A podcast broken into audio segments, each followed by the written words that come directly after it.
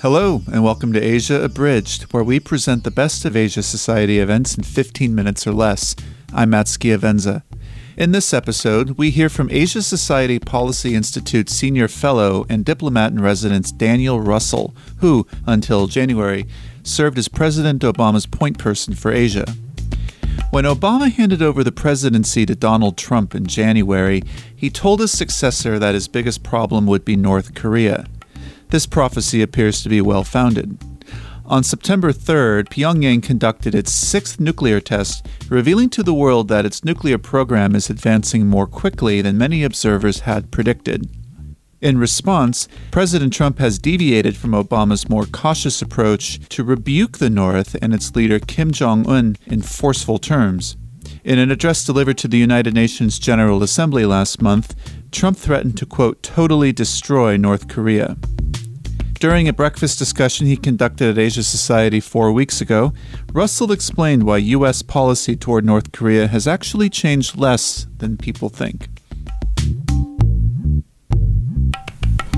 When you strip away some of the noise and tweets and the rhetoric and so on, uh, fundamentally the North Korea policy and frankly the Asia policy of the Trump administration looks a lot like the Asia policy and the North Korea policy of the Obama administration. Mm.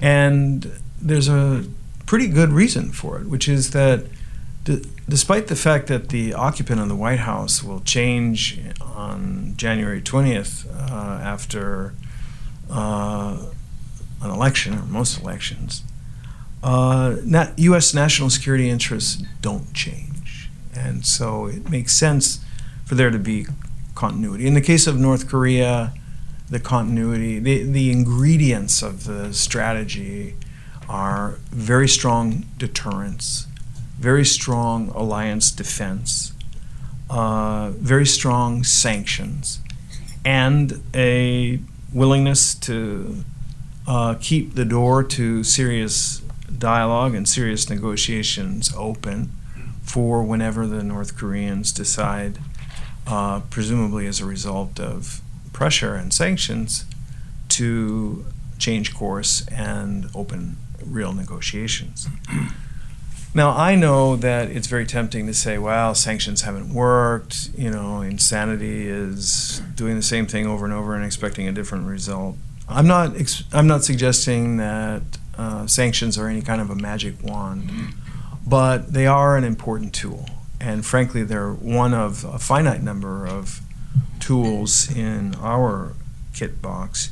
And in the absence of that magic wand, it certainly appears that the only peaceful way to divert Kim Jong un from his current course of action and induce him, if not coerce him, to come to the negotiating table, not to dictate terms, but to negotiate, is to keep raising the costs to the North Korean regime of defiance until Kim Jong un really finds that he can't move forward.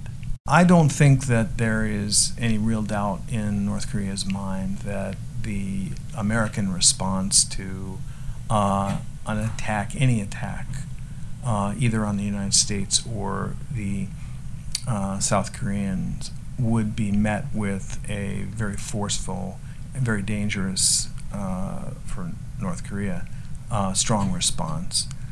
Uh, the North Koreans know a great deal about American military capability.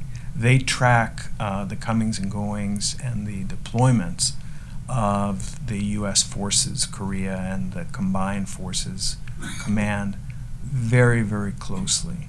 Uh, and I think the proof is uh, in the nuclear program.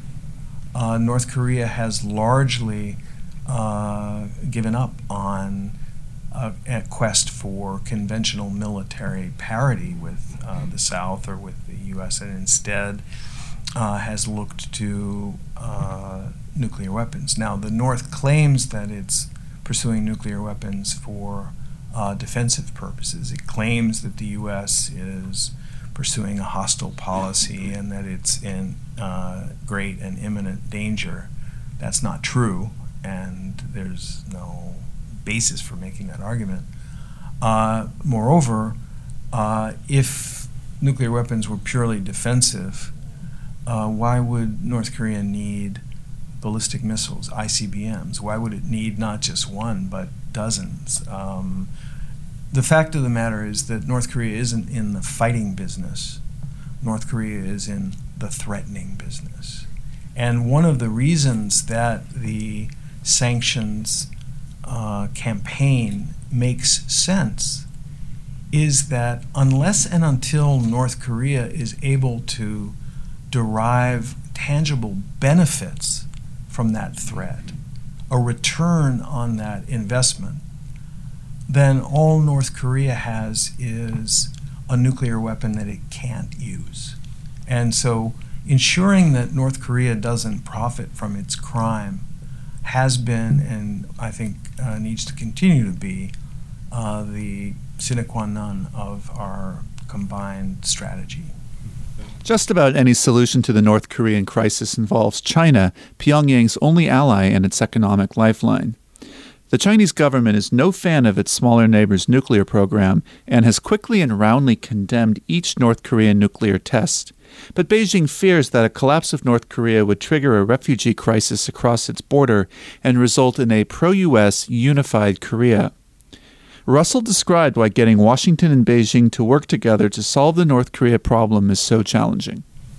When I was in Beijing uh, now almost four weeks ago, um, I was in a closed door conference with uh, quite a few uh, PLA and former PLA senior officers. Um, and uh, I think that there is a real uh, intellectual and policy experimentation uh, going on, and that uh, judging by the kinds of questions that I got, including why don't why don't you Americans just take out Kim Jong Un, we wouldn't have a big problem with that.